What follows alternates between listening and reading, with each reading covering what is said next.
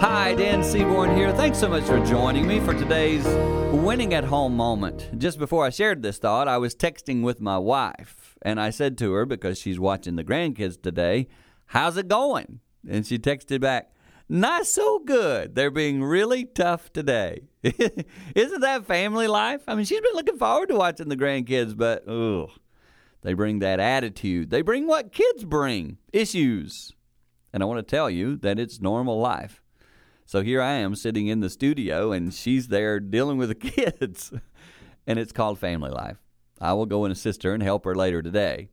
And I'm asking you, think about your family life. Probably today, something isn't going the way you kind of hoped. Okay, help each other out, support each other. It'll turn around, it'll get better. But for right now, you need to support each other so you can continue to win at home. For more tips, go to winningathome.com.